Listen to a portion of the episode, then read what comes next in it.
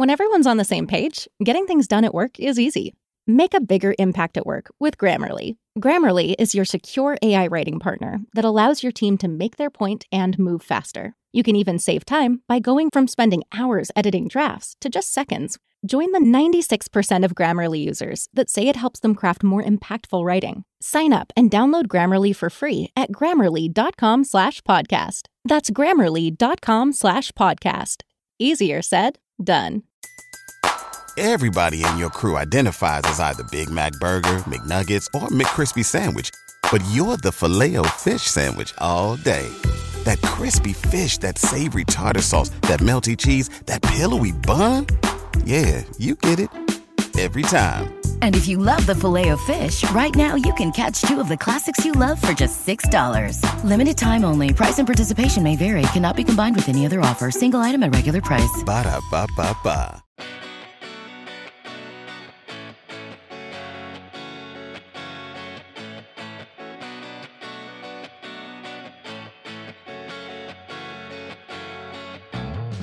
Alrighty, Welcome to the Celtics Lab podcast. I'm your host, Cameron Tabatabaie. I'm joined by Alex Goldberg and Dr. Justin Quinn. This is, at long last, our mailbag. I don't think we branded this super wonderful winter hat giveaway mailbag episode du jour. Um, Bill Russell designed getaway giveaway. Oh yeah, that's true. He does technically have um, some creds here. Anyways, yeah. if you're listening to this podcast, you might be aware that we are doing a giveaway. And what we did was we launched some mailbags. We used our Twitter at Celtics Lab on Twitter to reach out to all the homies, and the homies wrote back and they asked a bunch of really wonderful, really thoughtful questions, a lot of which have to do with Rob Williams. I think that people are ready to see Rob Williams. Um, and we picked a winner based on a super secret formula that we can't share. Um, so later in the episode, we will read your mailbag questions and we will announce the winning question. But first, Alex and Justin, how are you? Doing great. Uh, it's been a, a, solid week for me. Um, if you like the song that you heard at the top of this podcast, follow Divine Sweater on Instagram, Twitter, wherever. There's there's TikTok, lots of stuff apparently. coming. The biggest biggest name in TikTok. Dr. Quinn, how are you? Uh, I finally have keys to that legendary, long, hard to believe in apartment. So, uh, if you like this background, uh, uh and if you do, I'm worried about you. Uh, don't get used to it. Yeah, hopefully this mailbag giveaway brought in some new listeners. So let me explain a few things. First of all, we're on YouTube. So if you're listening, Justin was referencing a visual. Um, second, we love to warm up by offering the mundane details of our little lives. So um, we know you just hang- you're super interested. Yeah, I was five minutes late to the podcast because I was playing with one of my cats. How's that? All right. Before we get into the mailbag, we got to do the news. There is actual important news. And since we last talked, Al Horford signed a two-year, twenty-ish million dollar extension. I think it's just under twenty million flat. It's like nineteen change. Um, he did also immediately get COVID, so he is out for at least the next few days, I think. Anyways, um, apropos of the COVID, Alex, what do you think of the extension? Um, I thought the extension was great. I thought it was exactly the right number. Um, you know, it was something that we talked about a lot at the beginning of this season, and I think that was right around where I felt most comfortable giving Al an extension. It's a little bit of a hometown discount, hometown discount, but um, he's locking up the next two years of his career, and he's mentioned in articles and other interviews, things like that, that he's probably not going to play for much longer than two more years. I think it's fair to say that this might be Al Horford's last go with the Celtics this next contract. Um, but you know, it's it's a deal that is both good for Al and good for the Celtics. It squeezes them right into the range where they can probably afford to keep Grant Williams on an extension from around anywhere from 15 to 18 million dollars, uh, maybe 20, depending on how things go. But um, I think for for the financial purposes, it it gives the Celtics just enough wiggle room to keep this core together and still give the more expensive by the day Jaylen Brown max extension that is presumably coming when he makes all NBA this year, which seems increasingly likely with every passing game. So it's a good deal for the Celtics. Um, it's a great deal for Al Horford, uh, who I think by all accounts was really excited to be a part of this team. He clearly wants to retire here. He thinks that there's something special going on with this squad. And, uh, you know, I'm happy for him because I think uh, based on, you know, kind of hearing him talk in interviews and other things like that, you know, it, it seems like um, this is where he wants to be. I don't have too much to add to that, other than if the Celtics ownership wanted to pay more, they could. Uh, but you know, historically speaking, this is about the percentage over the cap that we've seen them go to when they've tried to compete in the past under the same owners. So it's pretty reasonable that that's about where it's going to land. And you know, as a certified um, Al uh, Horford homer uh, here, I think it is an ideal deal for him and the Celtics. Uh, if he, I would say it is very much a hometown discount because he was probably looking at about that much in one year if there was a team that wanted him uh, and had the cap space to sign him which you know there's it's probably not going to happen. He's probably not going to be the top of the list of, of such you know uh, free agents but it only takes one team. So that's you know regular listeners have heard me kind of uh hint uh, pretty loudly that I was a little worried that we might be in a similar situation last time he was up for free agency. But with this settled, I am very, very happy. Sure. I'll just add I am pretty sure this deal has a trade kicker. Does that sound right? Yep. It get does. nods. Um, so he's looked after if, for whatever reason, he doesn't end his career in Boston. Um, and it's a safe number. Uh, we've seen older players decline quickly um, but you know what? What Blake Griffin is offering to the Celtics, if that's what Horford gives in the next two years, that'd be great. And he's far from where Blake Griffin is at with respect to Blake's knees. Anyways, um, also in the world of news, Nia Long uh, eventually uh, dumped Ime Udoka and kind of called out the Celtics organization. I don't think we want to cover that. Um, I will say that I have heard rumblings from uh, people magazine type of publications that there is more to come. So maybe we'll cover it when that more comes up. Anyways, um, more interestingly, Rob Williams seems like he is very close to returning. Woj the other day said 10 to 12 days, so that makes 9 to 11 days, I think we're at, or 8 to 10, depending on when that report was. Anyways, Rob's going to be playing basketball for the Boston Celtics in the next two weeks we don't want to talk about the impact so much of that because you all asked about that a lot in the mailbag. So we're going to cover it a lot this episode. But um, Dr. Quinn, emotionally, where are you at with that news? I think that this whole thing is as poorly as it looked to start uh, has been handled about as well as you could hope for. I think they're treating it the right way, and God help the rest of the NBA because. Whew. Alex. Yeah, I mean, I'm you know I'm happy to hear that Rob is on the verge of returning. I think the thing that I really want to stress is just like no rush, man. Take as long as you need. You know, the Celtics are rolling right now. I think obviously they're a better team when Robert Williams is healthy, but no rush, no need to panic. Like if he's ready to come back, by all means, bring him back. But and speaking yeah. of Blake's knees, they've been really functional uh, when he's had some time off and then gets to kind of, you know, be the starter he always had been in the past. Yeah, between Rob, Blake, and Al, if the three of them can combine for two starters worth of minutes, that's pretty good um, for their health histories. And also, uh, the Celtics seem to be doing well no matter who they put on the floor. So let's remind ourselves it's December and let's hope everyone stays healthy. Speaking of it's December, I didn't know this, uh, but it says on our notes that there are rumbles of uh, Marcus Smart's All Star candidacy. Oh yeah, uh, yeah. Someone, someone fill me in there. Did you um, did you come up with that, or someone reporting that? No, uh, no. I, John Karalis has been talking about it a lot on Locked On Celtics. Uh, I've heard a couple other people either writing about it or, or hearing about it. I can't remember which, but uh, it's mostly coming from well, it's it's mostly coming from the internet. It's mostly coming from Twitter. Um, I, I will say, you know, listen, Celtics Twitter campaigned pretty hard for Marcus Smart to win Defensive Player of the Year last year, and then it ended up happening. Um, these things, All Star in particular, is very often a media driven thing as much as it is anything else. And I don't think it's crazy to think that Marcus Smart has played at close to an all star level at this point. He doesn't he have the scoring. He has played. Absolutely, yeah. he has. I mean, he, he doesn't, doesn't, get. Re- he, he's not doing the the things that are rewarded for an all star, like the defense, the passing, uh, the not shooting above your role kind of a thing. But he's doing everything right this season. And I mean, he can go ahead. Uh, well, as I said on the last podcast, you know, if Jrue Holiday can make an All Star team, then I see no reason why Marcus Smart can't. I think the biggest thing that will prevent him from doing that is the fact that uh, the guard position in the East is particularly loaded, and in some cases, Marcus will have to compete with some of his own teammates who are putting up pretty monster numbers there. Um, but you know, all it takes is one guy twisting an ankle a couple of weeks beforehand. I, I think there's definitely a chance.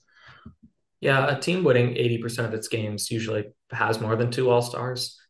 But I, I, think you're absolutely right. I think the only way it happens is there is enough uh, voting pressure that the coach ends up feeling like they have to add him or Alex. Unfortunately, to your point, maybe there's an injury. But it's it's gonna be like Zaza Pachulia and Kyrie Irving for like the the starting point guard for the Eastern Conference All Stars or something, because it always is. Um, but I hadn't really thought about that. I like that a lot. Let's put a pin in that and maybe do a whole episode on it because that's pretty good. Good job, internet. Um, finally, oh, Matt Ryan cut by the Lakers, but off to Minnesota. We're all rooting for Matt Ryan, I, am sure. So good job, Matt Ryan. And finally, in the interest of news, it's a biggie. Brittney Griner is coming home, might be home by the time you hear this. Let's not make light of how very serious that situation was and how really emotional it is for that community, the basketball community too. But let's make light of it in a different way. You guys have here is could Joe Biden be a good NBA GM? No. What current, what current NBA? Not with that kind of relationship with a union.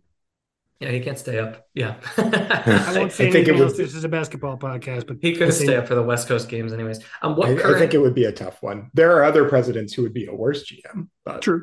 True. yeah. um, what current NBA GM would be a good president? Hmm. And you can't pick Brad, obviously. I mean, Brad would be the pick. I don't know. Um, I'm. I don't think Daryl would be a particularly good president. I feel like he doesn't. No, he'd, he'd run for, for unlike Andrew Yang's party, Pop. whatever that thing yeah. is. Pop, Pop's not the GM. He's yeah, not the GM. Pop. Yeah, he has GM powers though. So you, you know, uh, here's okay. here's what I'm going to say. I think that a big part of being the president of the United States is projecting and image management. I was going to say like yeah, being a personality as much as anything. And to that end, there is no GM uh, in the NBA currently who does a better job of projecting himself to be something that he is arguably not than Pat Riley. Um, Pat, I mean, Pat Riley's. Here's the thing: Pat Riley is a great GM. He's really good at his job. But the whole True. like Italian mob boss persona that he's adopted, despite being an Irish guy who is a basketball coach and is in no way connected to any sort of like nefarious criminal element, anything like that. Like Pat He's Riley, just a product a, of the '70s, I think. He, he, is a he is a master of controlling the narrative around Pat Riley and also being good at his job. So I would say President Pat Riley for me. I mean, the dude modeled for Versace. He's got my vote. Okay, uh, let's spend no more time on this and and get to the mailbag. But we got to talk about how the Celtics have been playing the past five games. Um, Tatum went for 49 against the Heat. Um, they've had some uh, tough games against Miami. They looked great against Brooklyn, and then they just blew the barn doors off of the Phoenix Suns. Yes, those Phoenix Suns. Uh, they're still on the road. They've got some tough matches ahead, including a finals rematch on Saturday, I believe, against the Warriors. Just quickly, because I want to get to the mailbag, how are we feeling about this road trip? And I'll tell you, I'm feeling good. Yeah, feeling really good. I mean, anytime you get off to a 3 and 0 start in a six game road trip, you got to be pretty pleased with that. The thing that stood out to me the most, though, is that even in the absence of Al Horford, um, the Celtics defense is looking vastly improved from what it was at the beginning of the season. And I think actually a huge part of that has been the play of Blake Griffin, who has mm-hmm. come in. He's been, uh, you know, asked to kind of be the main big man, at least in the starting lineup with Horford gone. And he's really reinvented himself now as this defensive minded energy guy. He gets rebounds in traffic. He's been switching well. I feel like he and Marcus have established a pretty good dynamic on the defensive end. He's drawing charges. He's just kind of being a nuisance.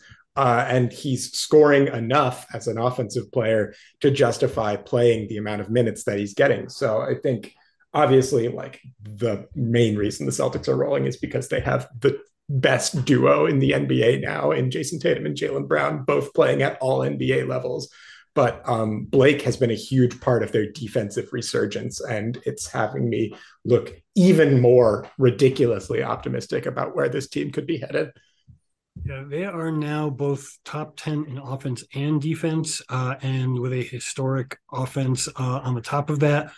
They are a very scary team. Uh, there were multiple times in the Phoenix game, which I predicted a win for in our group chat, but uh, I would have been a moron to have predicted a 45 point lead, 27 point blowout. Uh, but it happened and it didn't even look all that ridiculous, right? I mean, they pulled the starters for almost the entire fourth quarter. Uh, like this team is deeply profoundly impressive with how well they're playing from top to bottom.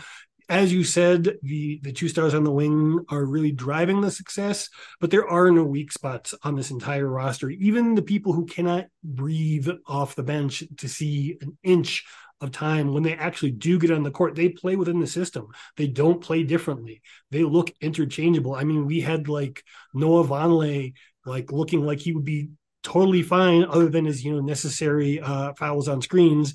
Uh, this team is really really impressive, and there is no one that I am like you got to get rid of them. I, I there were there were points in time, and I, I just want to get this out there where I was really worried about the front court, and I thought that we were going to have to do a big trade that would almost certainly have to involve Danilo Gallinari. Uh, not because I wanted to trade him, but because I thought it, there's just no way this front court is going to hold up. And it has done more than hold up. It is one of the best front courts in the entire league. They had neither of their two starting big men from the, the, finals playing against the Suns, the best team in the West, and they still kicked the hell crap out of them. So, I mean, what what other analysis can we do that isn't just like perpetual back padding? You know, not that I'm complaining. No, it's um, it's getting to that point where you know it's it's December and a lot of the you, you want to end every article, every podcast with, and we'll wait and see because now it's like no one get hurt, uh, keep rolling, and we'll see in the spring because this team it's great to beat the Suns by uh, 27 points.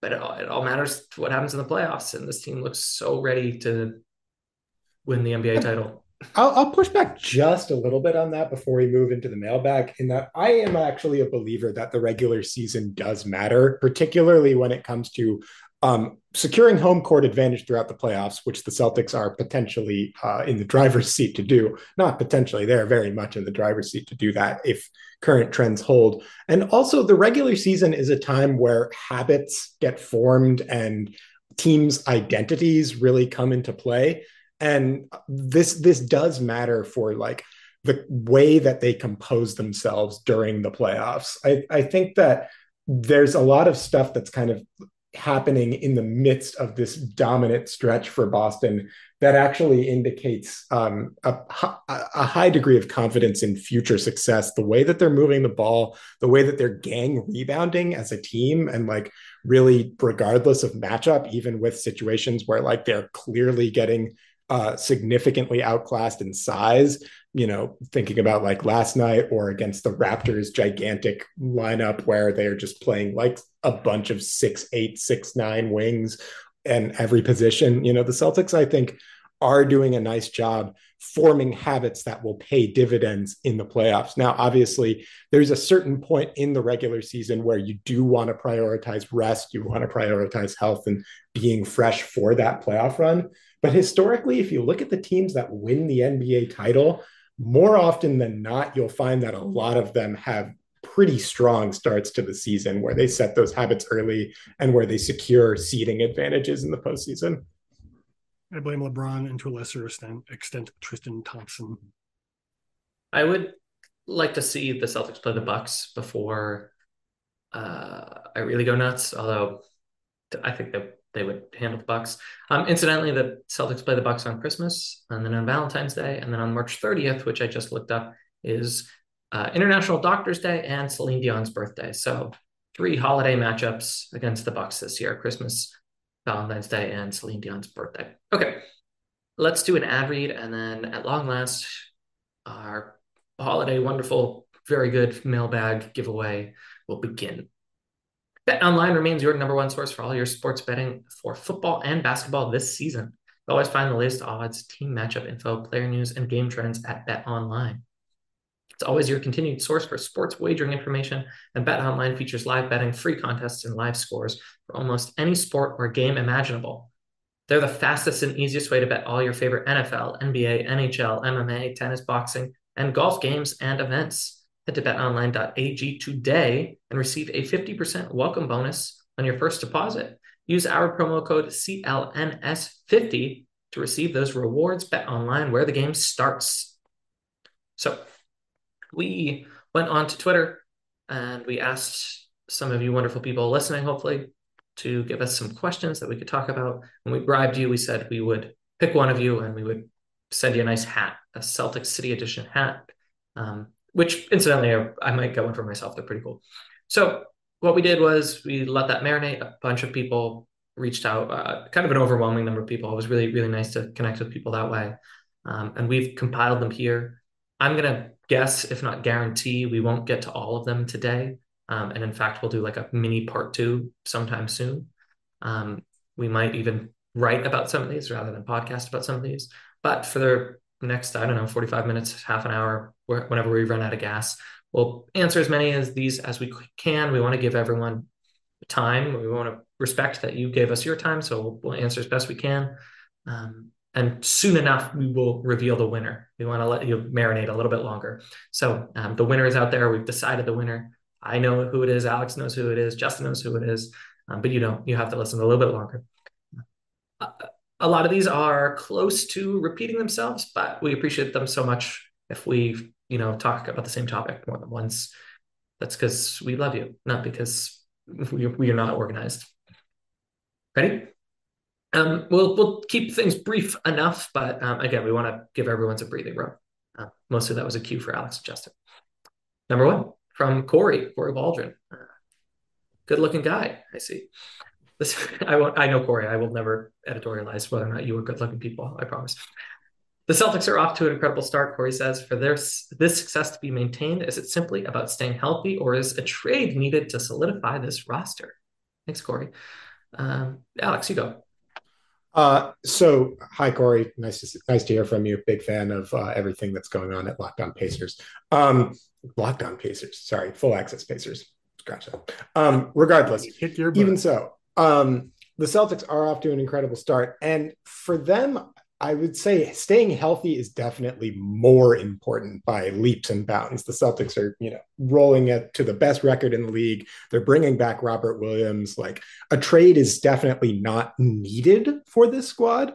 But I will say, if a trade is there for the squad that is open and that is at a low cost that could give them even more of a chance to secure banner 18. I don't think they should be gun shy about it. Um, I think Brad Stevens is, as always, very prudent. He tends to read the market and move in silence. Um, you will not hear about a possible Celtics trade in the media, on Twitter, anywhere. It will happen when you least expect it, and it will be based on Brad Stevens' track record as a GM, in all likelihood, a very good trade for the Celtics.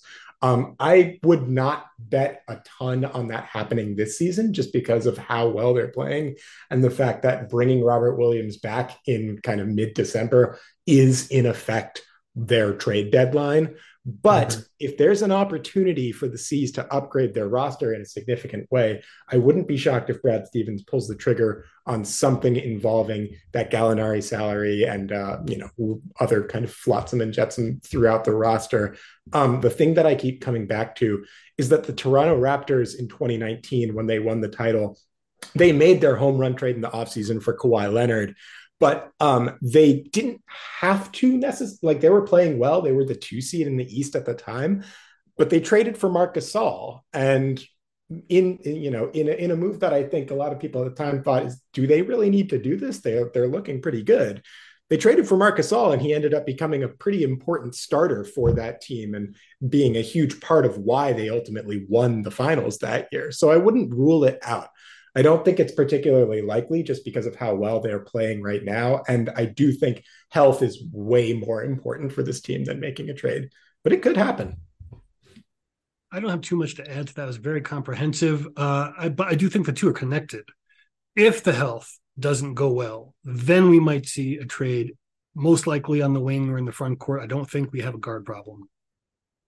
Now, and to that end, uh, with, with respect to you know Peyton Pritchard or Big Smooth or whatever, they're not like a, a long term part of your future. If you can take that and a first round pick, this is the year. Um, so if if the right person is out there, I think. I disagree. I disagree. I think they can be a part. They they shoot and they shoot well, and they're not they're not a negative on the other end of the court. But I, I don't know what I mean. But they're not going to play themselves. Yeah, they're not going to play themselves into being a starter in two years with respect to them. Um, whereas uh, Marc Gasol. Stop answering future questions.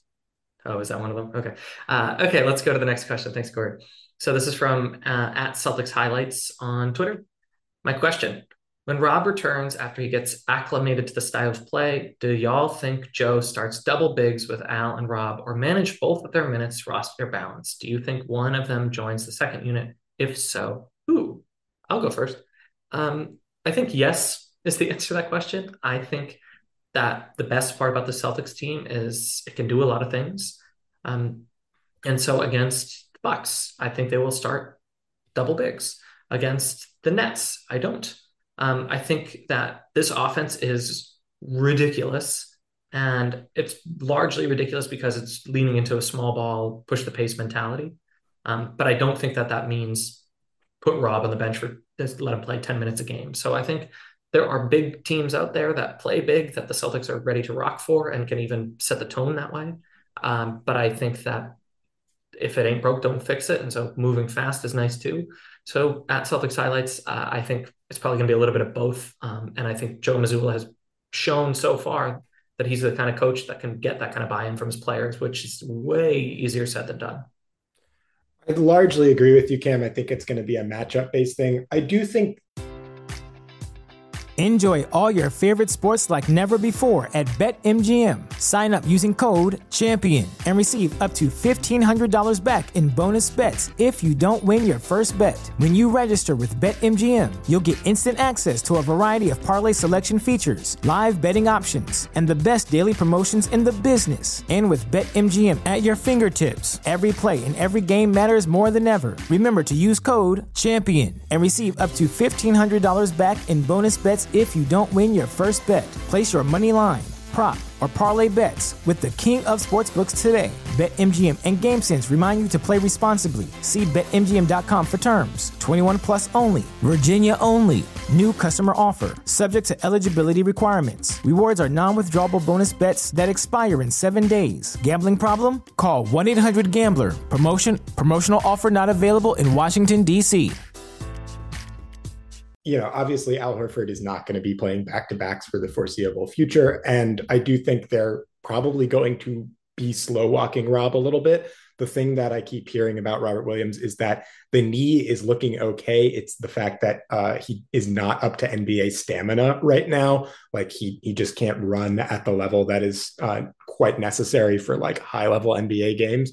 So I think there's gonna be a, a world where Rob might come off the bench to start, just like in his initial return in the next whatever days, um, until he gets his win back. I do think that by the time the playoffs rolls around, I would be very surprised if the Celtics are not rocking with the double big front court to start games off. And again, you know, matchup base, I think, does matter a lot. If they encounter a team that likes to go small, there's a chance that Derrick White could be the guy that jumps in and they could continue to bring either Rob or Horford off the bench. But I think opening night of the postseason for the Boston Celtics, you're going to see Al and Rob starting in that front court. Yeah, I think it is going to be matchup dependent as well. I do think that there is going to be uh, kind of the inverse of what we saw. Some people kind of thought that they were going to take a lot of losses and play low minutes early in the season. Uh, and Mazzulla actually kind of flipped that logic on its head and racked up some wins early in the season. So I think we're going to see a lot fewer minutes played, particularly double big minutes, uh, just to give the front court guys in particular some rest because they tend to be the end of the roster that needs the most care, most bubble wrap, shall we say? Sure. Justin, I'll stick with you for this next question, um, and it's also related. How do you think Joe will mess with this? Is from Ricky. Thanks, Ricky. How do you think Joe will mess with the lineup once Rob comes back? Surely his minutes will be restricted in the beginning, but someone will get less once he becomes a starter again. I don't know who Shirley is, but Justin, what do you think? Holy airplane joke. Um, I think that we are going to see Kornet become uh, Blake, and we're going to see Blake become Noah Vonleh, basically, in terms of minutes. Uh, and, you know, that's not bad, you know, because invariably someone's going to turn an ankle, someone's going to get sick, someone's going to get COVID, and they're going to come back and it's going to look more like it is now in terms of the rotation. But I mean, other than that, what we were just talking about in terms of how they're going to play the rotations, like big or small, uh, I think that the flexibility of this roster was one of the focuses in the way they assembled it. And I think that's going to lend itself to scaling up and scaling down as as need requires. Sure. Alex, Johnny Thundersticks wants to know our offense is so great right now because we have five guys who can shoot the three and spread the floor. With Rob's return, I think people are noticing a theme here. Obviously, he helps the defense out tremendously, but do we see a huge decline in our offensive numbers, or would Rob's defense even it out? Uh, I do not believe that the Celtics will see a huge decline in offensive numbers. I think there's going to be, as there always is, with you know, kind of working new players into the rotation. There's going to be a little bit of growing pains, just getting familiar with one another and make sure making sure that Rob gets back up to game speed. But I don't get the sense that it will. Uh, like they might they might come down from their unbelievable historic pace I still think there's a pretty good chance the Celtics will continue to be one of the league's top offenses. And I think that in large part has to do with the fact that Robert Williams is a really good offensive player. I mean, yeah. despite the fact that he is not a shooter, he is an elite rim roller, he's a great screen setter, and he's an excellent passer. You can play five out lineups or four out lineups with Robert Williams in the dunker spot and still get a lot of open looks. And the main reason that I'm not super concerned about the Celtics offense with Rob is that Jayson Tatum and Jaylen Brown just have been providing so much pressure on defenses.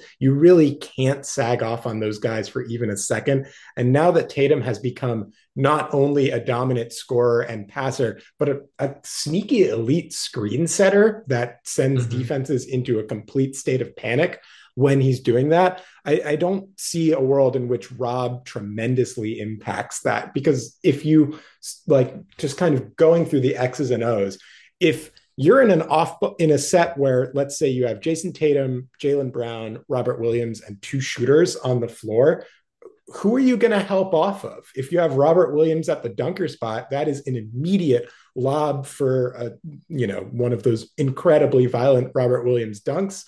Um, if you sag off on Jayson Tatum while he's setting a screen, that's an immediate drive to the hoop, and he's been finishing at a ludicrous pace this year. Um, all right, you try and double Jayson Tatum on the screen or prevent, you know, him from catching the ball and getting in rhythm. Guess what? If Jaylen Brown's bringing the ball up, he's going to go 90 miles per hour at the rim. And if you cover all three of Jayson Tatum, Robert Williams, and Jaylen Brown, you've still got Sam Hauser, Derrick White, Grant Williams, Malcolm Brogdon, all of these great shooters that are, you know, shooting at like near in the high 40s in all of their three point percentages. And if you're you're giving them a wide open shot like that, the floor balance of this team and the fact that they have so many guys that can hurt you in so many different ways, I just I really would be surprised if Rob slows that down significantly. Yeah, if you heard my comments about uh, Rob becoming Luke Kornet, that was not just in terms of minutes, it's also in terms of style of play. They're running a very similar actions to what we will be seeing from Rob when he returns. So if the answer is how is it going to change, it's really not going to change. There's going to be more Rob minutes and maybe more, he's going to be a bigger part of the offense because he's more reliable and because he shoots 70% from the floor from the dunker spot. So, I mean, that's not going to hurt your offense. Yeah, incidentally, Luke Kornet of being the tallest American NBA player fame, uh, isn't that hasn't been that good of a shooter. So he's not. He is very. He does a good poor man's Robert Williams. If you squint, it's really just you know the lob threat and surprisingly good at blocking. So Johnny Thundersticks, I think we think the offense won't change too much. Um, Verdi, I hope I'm saying that right, wants to know how will Rob Williams' return uh, impact the rotation one thing that I really want to see is I don't know that this is going to happen. I actually think that um, we'll see Rob start or play nearly starters minutes. I wouldn't hate seeing him play almost exclusively alongside Malcolm Brogdon for a little bit. because that means he'll be coming in presumably with the second unit. And that two man pick and roll game could be really interesting, especially with um, shooters alongside, whether it's uh, Big Smooth or Pritchard. So, um, Lara Verdi, I think that we think that the rotation will look a lot like it did last year, um, maybe a little less shortened because there's more guys who can hoop. But um, I am interested in what Rob Williams could do with the second unit because Malcolm Brogdon plays on the second unit. And um, we've obviously never seen them play together, but I think there's something there. Um, all right. Also, in the vein of the rotation, Bailey Zappe enthusiast wants to know: Do you think Hauser, Kornet, and Pritchard stay in the rotation once the, once the team is fully healthy? Let's do this. Um, Justin, you make the case for Hauser. I'll make the case for Kornet, and Alex, you make a case for Pritchard for sure. staying in the rotation. How's that? Um, since I made this up, I'll go first to help you buy some time. Um, so Kornet will stay in the rotation because Al Horford and Blake Griffin are going to need to take some days off. Um, I'm not wishing injury on them, but it's likely Rob to happen. Yeah, Rob too, for that matter. Thank you. Um, Kornet is tall. I don't. I don't know if you know this. tallest American player, fifth tallest in the league. Um, he can block a shot. I mean, he he looks a little doofy. He's not your go-to guy, but he's been a really integral part of the best offense in the league. He's not a throw in on the rotation like I think some of us maybe thought he was going to be. I feel um, like he needs um uh what's the guy who plays for Memphis, uh, Lithuanian guy, Valanciunas. He needs a Valanciunas beard. He's always got that five shadow. Yeah. He needs, he needs the beard. now, but uh, whatever. Yeah. Uh yeah, Kornet, yeah, first of all, Kornet. I think I saw online someone said he looks like your starter player in NBA 2K where you haven't unlocked any of the gear. Um, he does need some gear, but I would hazard that Kornet will stay in the rotation uh, reasonably consistently because uh, the, the big guys are kind of older, but also because he's kind of earned it. Okay, um, Dr. Quinn, you are explaining why Sam Big Smooth Hauser is staying in rotation. I mean, it's not very difficult. Uh, he is a walking human fishhook uh, on the defensive end of the court. People assume that he is going to be the easy person to target, and eventually they're going to figure out that he's not. But as long as it keeps working, uh, he's going to have a place on that end of the court. And if you are a top 10 three point shooter in the NBA, you are going to be on the floor, even if your defense is very bad. And it's not. It's not. And Alex, uh, why is Payton Pritchard going to stay in the rotation? Um, Payton Pritchard is going to stay in the rotation for two reasons. The first is because um, the guards in front of him are going to miss a few games. Malcolm Brogdon doesn't play on back to backs, and they're trying to keep him fresh for the playoffs. And we all know that Marcus Smart is inevitably going to hurt himself doing something at some point, and Payton Pritchard will play in whatever that absence looks like. Um, Marcus will be back by the playoffs. Have no fear, everyone. Um, and because it's a yearly uh, occurrence yeah, no, it, it just happens. Um, and then the other reason that Payton Pritchard is going to stay in the rotation is because Payton Pritchard is going to force his way into the rotation. That dude is good. I mean, he can come in for eight minutes and, you know, hit two threes and get a layup. And suddenly that's an individual eight point run that you just brought in. He is a human microwave scorer. And I think, particularly as the season drags on and more and more guys, you know, take time off in particular, like prepping for the playoffs. Pritchard is going to be given some opportunities to get run. And when he's been on the floor this year, he's been really effective, particularly with a lot of these kind of five out lineups where there aren't any people that you can sag off on. Like Payton Pritchard is a good player in a one on one matchup situation or in a catch and suit situation. Like, I, I just think he's going to force his way onto the floor. So this question, um, so incidentally for that question, thank you, Bailey Zappe enthusiast. One of us is probably wrong. I don't think all three are gonna see the same minutes that they've got. Um, so one of us is probably wrong, but who's to say? Uh, but anyways, that question is a good enough segue to reveal at long last the winner of our contest or giveaway.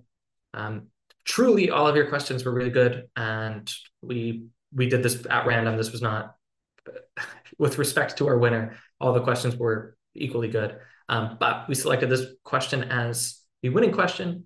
So in a moment, this person should jump up and down and they should reach out to us on Twitter or you should tag them on Twitter. Amy E. Ford wants to know is it ever going to make sense for us to give Payton Pritchard significant minutes? And if not, what could we potentially trade for him? So first, Amy E. Ford, shoot us a DM, um, or we'll come find you eventually. You've won yourself a very nice hat. Thank you everyone for participating. We're not done with our mailbag, but that's your winner. Thanks for listening. Um, and Amy, I think that Pritchard could indeed um, be traded. He has a pretty easy contract, and then he makes two point uh, two million dollars this season. It goes up to four million next season, so a little complicated to move. But then whoever has his rights has his rights, so he become a restricted free agent, which is a helpful thing for teams to have.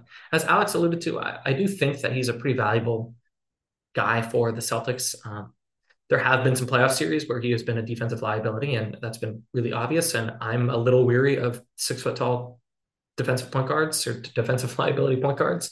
Um, but he's tough as nails. The guys like him. They can shoot, um, and he knows the system very well. He can run the system.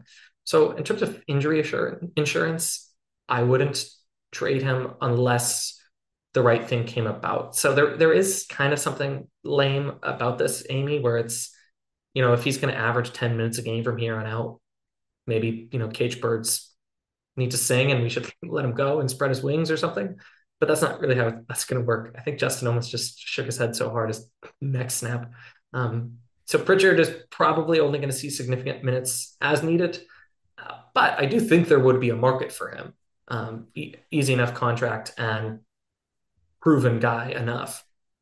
If you're going to trade Payton Pritchard, it's going to be in the off season, I think, at exactly. this point. Yes. Bar, barring somebody throwing a ridiculous offer for Payton Pritchard, something that just like makes absolutely no sense. And I, I kind of get the feeling that if you were to trade Payton Pritchard, the most likely like thing that you would trade him for is not a player but draft capital um, you know, the Celtics have burned a lot of first round picks lately, getting guys like Derrick White and Malcolm Brogdon and Al Horford in the fold. And I think we all agree that all of those trades are worth it.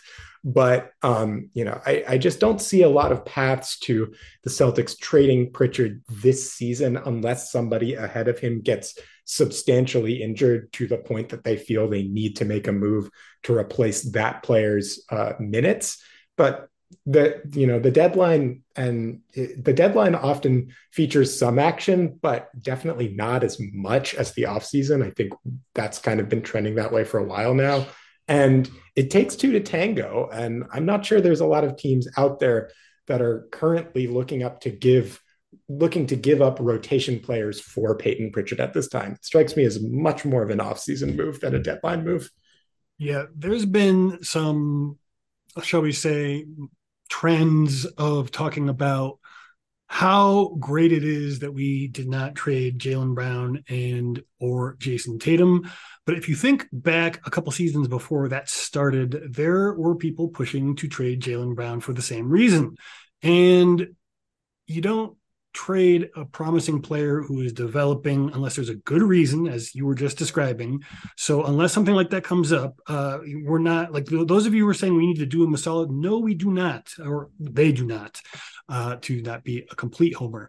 Uh, in in the situation where something makes sense absolutely. But you know nba players are under contract for a team to play for them and to do the things the team needs their contract and them to do. And that's his job and payton understands that. He's being a consummate professional. I'm sure he's not happy about missing time but it's fine. I don't think we need to worry about it too much.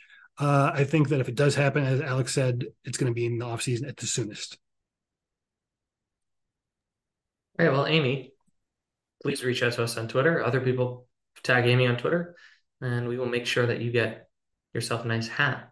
We'll do a few more here, um, but certainly we have a lot more on our list. So we'll, in the next few episodes, do a mailbag part two, although we probably won't give away any more hats. But maybe, I don't know, if we get a lot of new subscribers from this, uh, maybe we will. So let me read through a few. Um, we'll move a little quickly here, but we thank you all for turning these in. These are great. Um, Crazy Ace 45 wants to know, and I think we we kind of answered this already, Crazy Ace. How much of a jump do you think the Celtics defense will take when Rob returns? Do you see uh, foresee any hiccups with his return? Um, I don't think we have used the word hiccup, but I guess yeah.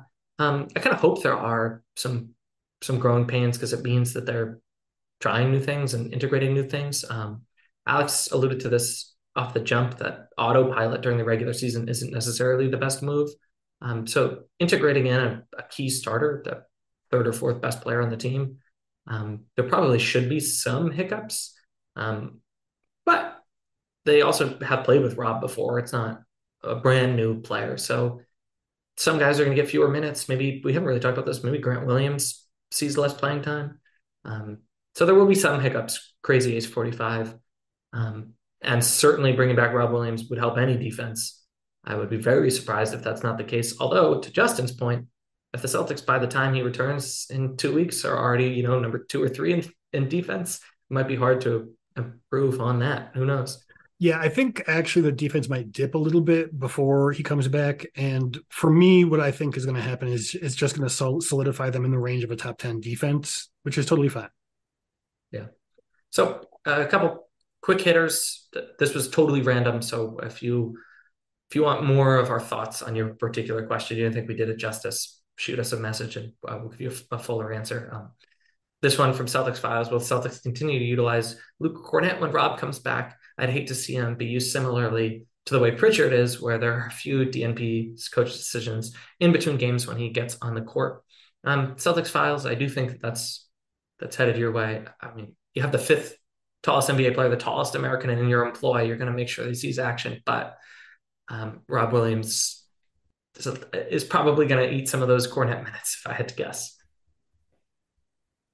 Okay. Yeah, no, I, I think that's pretty likely at this point. Kornet is a good player, and I think that honestly, I think there's a chance that we could see Kornet play like in the postseason, given kind of how well he's been playing lately. Um, he will obviously get run when Rob and Horford sit, um, but you know, at the peak of this Celtics team's powers, it's going to be Rob Williams, Al Horford, Grant Williams, and potentially a little bit of Blake Griffin getting most of that run. Theis without the fouls. He's such a cheap shot at Theis. We love him. Yeah. yeah. It's better than Theis. He's a lot better than Theis. Taller too. I don't know if you've mm-hmm. heard. Uh, Jared Zero, uh, underscore MBA, my guy Jared.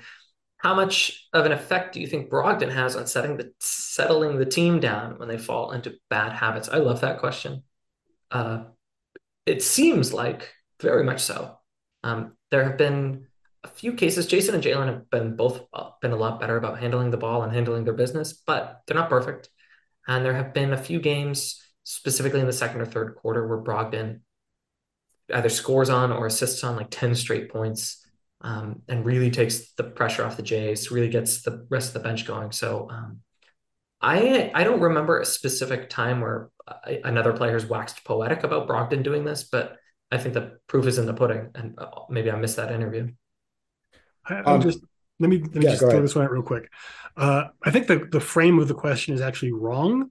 I hear that I've heard this a lot, and it's true. It absolutely does. He does settle down the, the, the team quite a bit, and I don't think it's that he's settling the team down. I think that he's defining roles better for Marcus Smart, and Marcus Smart doesn't feel the need to do what he does sometimes when the team is not settling down, and he kind of tries to take over. Mm, I like um, that. The other thing to mention about what it means by settling the team down is that um, the reason that I think Malcolm Brogdon settles the team down more so than his kind of calm demeanor or his high level, you know, point guard play or floor vision is because Malcolm Brogdon is a bucket, folks. Malcolm Brogdon is shooting nearly 50% from three this year. He gets buckets whenever things break down, whenever plays fall apart. Jayson Tatum gets doubled and, you know, it's on the wrong side of the floor and there's not enough time to pass open and get back into like a beautiful set offense that Joe Mazzulla loves to run. He can just kick it to Malcolm Brogdon and Malcolm Brogdon will take the ball and put it in the damn hoop. That's why Malcolm Brogdon settles this offense down. He's just a baller. This dude gets buckets. So we'll do one last one. Um, and then if you didn't hear yours, it's because we are going to read it on maybe next week's episode. I don't think we have d- uh, decided, but we'll do another mailbag soon. Um, so if you didn't hear yours today, it's coming. Or you might see it in print on USA Today's CelticsWire.com. Uh, we happen to know a few people who write for that website. And um, I'm gonna I picked this one to end kind of selfishly. I'm going to see the uh, the uh, Cirque du Soleil Christmas tonight, so I picked a Christmas one. It's another Rob question. Uh, Lucas Freich, I hope I said that right, wants to know: Will the offense elevate elevate with the defense when Rob Williams comes back? And he is Lucas is saying that he's coming back Christmas Day against the Bucks. So let's end uh, not just talking about Rob. I think we've established what he'll do for the offense or the defense, but a little preview for the Christmas game. Um, I feel like I've talked first for the next few. Anyone want to go first? JQ, you got this. Okay. I have a theory about this. I've heard some people talking about how it would be an undue risk, and I vehemently disagree. Yes, you do not want Rob to be colliding with Giannis uh, charging down the lane. Absolutely. Giannis is not going to play the whole game. Play him in the non Giannis minutes. Or play him in the Giannis minutes. I mean, part of the Rob story here is that he's been conditioning. So much of what we heard from Mazzulla is the knee's fine he's getting himself into shape. So I actually don't have concerns uh, that he's going to hurt himself uh, uh, more than like any other healthy NBA player. I have concerns that he might be too tired to play 30 minutes. Um, but I'm I'm not thinking you know he's like coming in off crutches and they're gonna keep him in bubble wrap. It's going to be one of his first games though. And he's going to still be on a minute limit. So like if he's going to be playing 10 or 12 minutes, then just have most of them be when Giannis is on off. Not on sure, the sure, yeah. I think I'm just a little bit concerned, more concerned about this than y'all are because of uh, Giannis's play style, which is so aggressive. I mean, I call him the halfback dive merchant for a reason because so much of the Bucks' offense ultimately comes down to give Giannis the ball with a head of steam and let him just plow into people. And I don't think that NBA refs have learned how to call Giannis. And I frankly don't think they will ever learn how to call Giannis. So I'm a little bit more concerned than y'all are. Um, if it were me, given how well this given how well the Celtics have been playing without Robert Williams, I would be happy bringing him back for one of those nice relaxed, chill Orlando Magic games uh, the week before Christmas, and then maybe giving him a breather on that game. I, am fine with him playing on Giannis, but I'd rather have him play him in the playoffs. I like how we ha- kind of have like run the spectrum of of how to use him. Um, I didn't think about this. This is a new thing I want to bring to the fold. Is that on December 23rd, the Celtics host the Timberwolves. Um, so the Boston's big men actually in order. Um, they start a homestand on the 16th. Two games against Orlando, one against the Pacers, and then one against Minnesota. It's going to be big man centric a little bit more than you know the average stretch of games. So I guess I could play into it. I, am not going to hazard a guess as to what it means, but it does occur to me that the Celtics bigs are going to be um, banging with some of the best of them in the games leading as, up to that Milwaukee game. As the world's preeminent Rudy Gobert hater, I'm fine with Rob playing against the Timberwolves. he doesn't have that same kind of physical style of play. He's he's very long, but he's not going to beat the crap out of you. Yeah. All right, that's a great place to end. Some unnecessary shade at Rudy Gobert. uh, to to recap, Amy E. Ford, thank you for your question. And please reach out, uh, or we'll reach out. And yeah, you're big winner of our big giveaway. Everyone else, thank you, thank you, thank you for um, your questions, your time, your follow, your retweet, um, your listen, your like and subscribe, your your comment, and your well wishes more generally. Um, Make Tootsie Roll Geno time.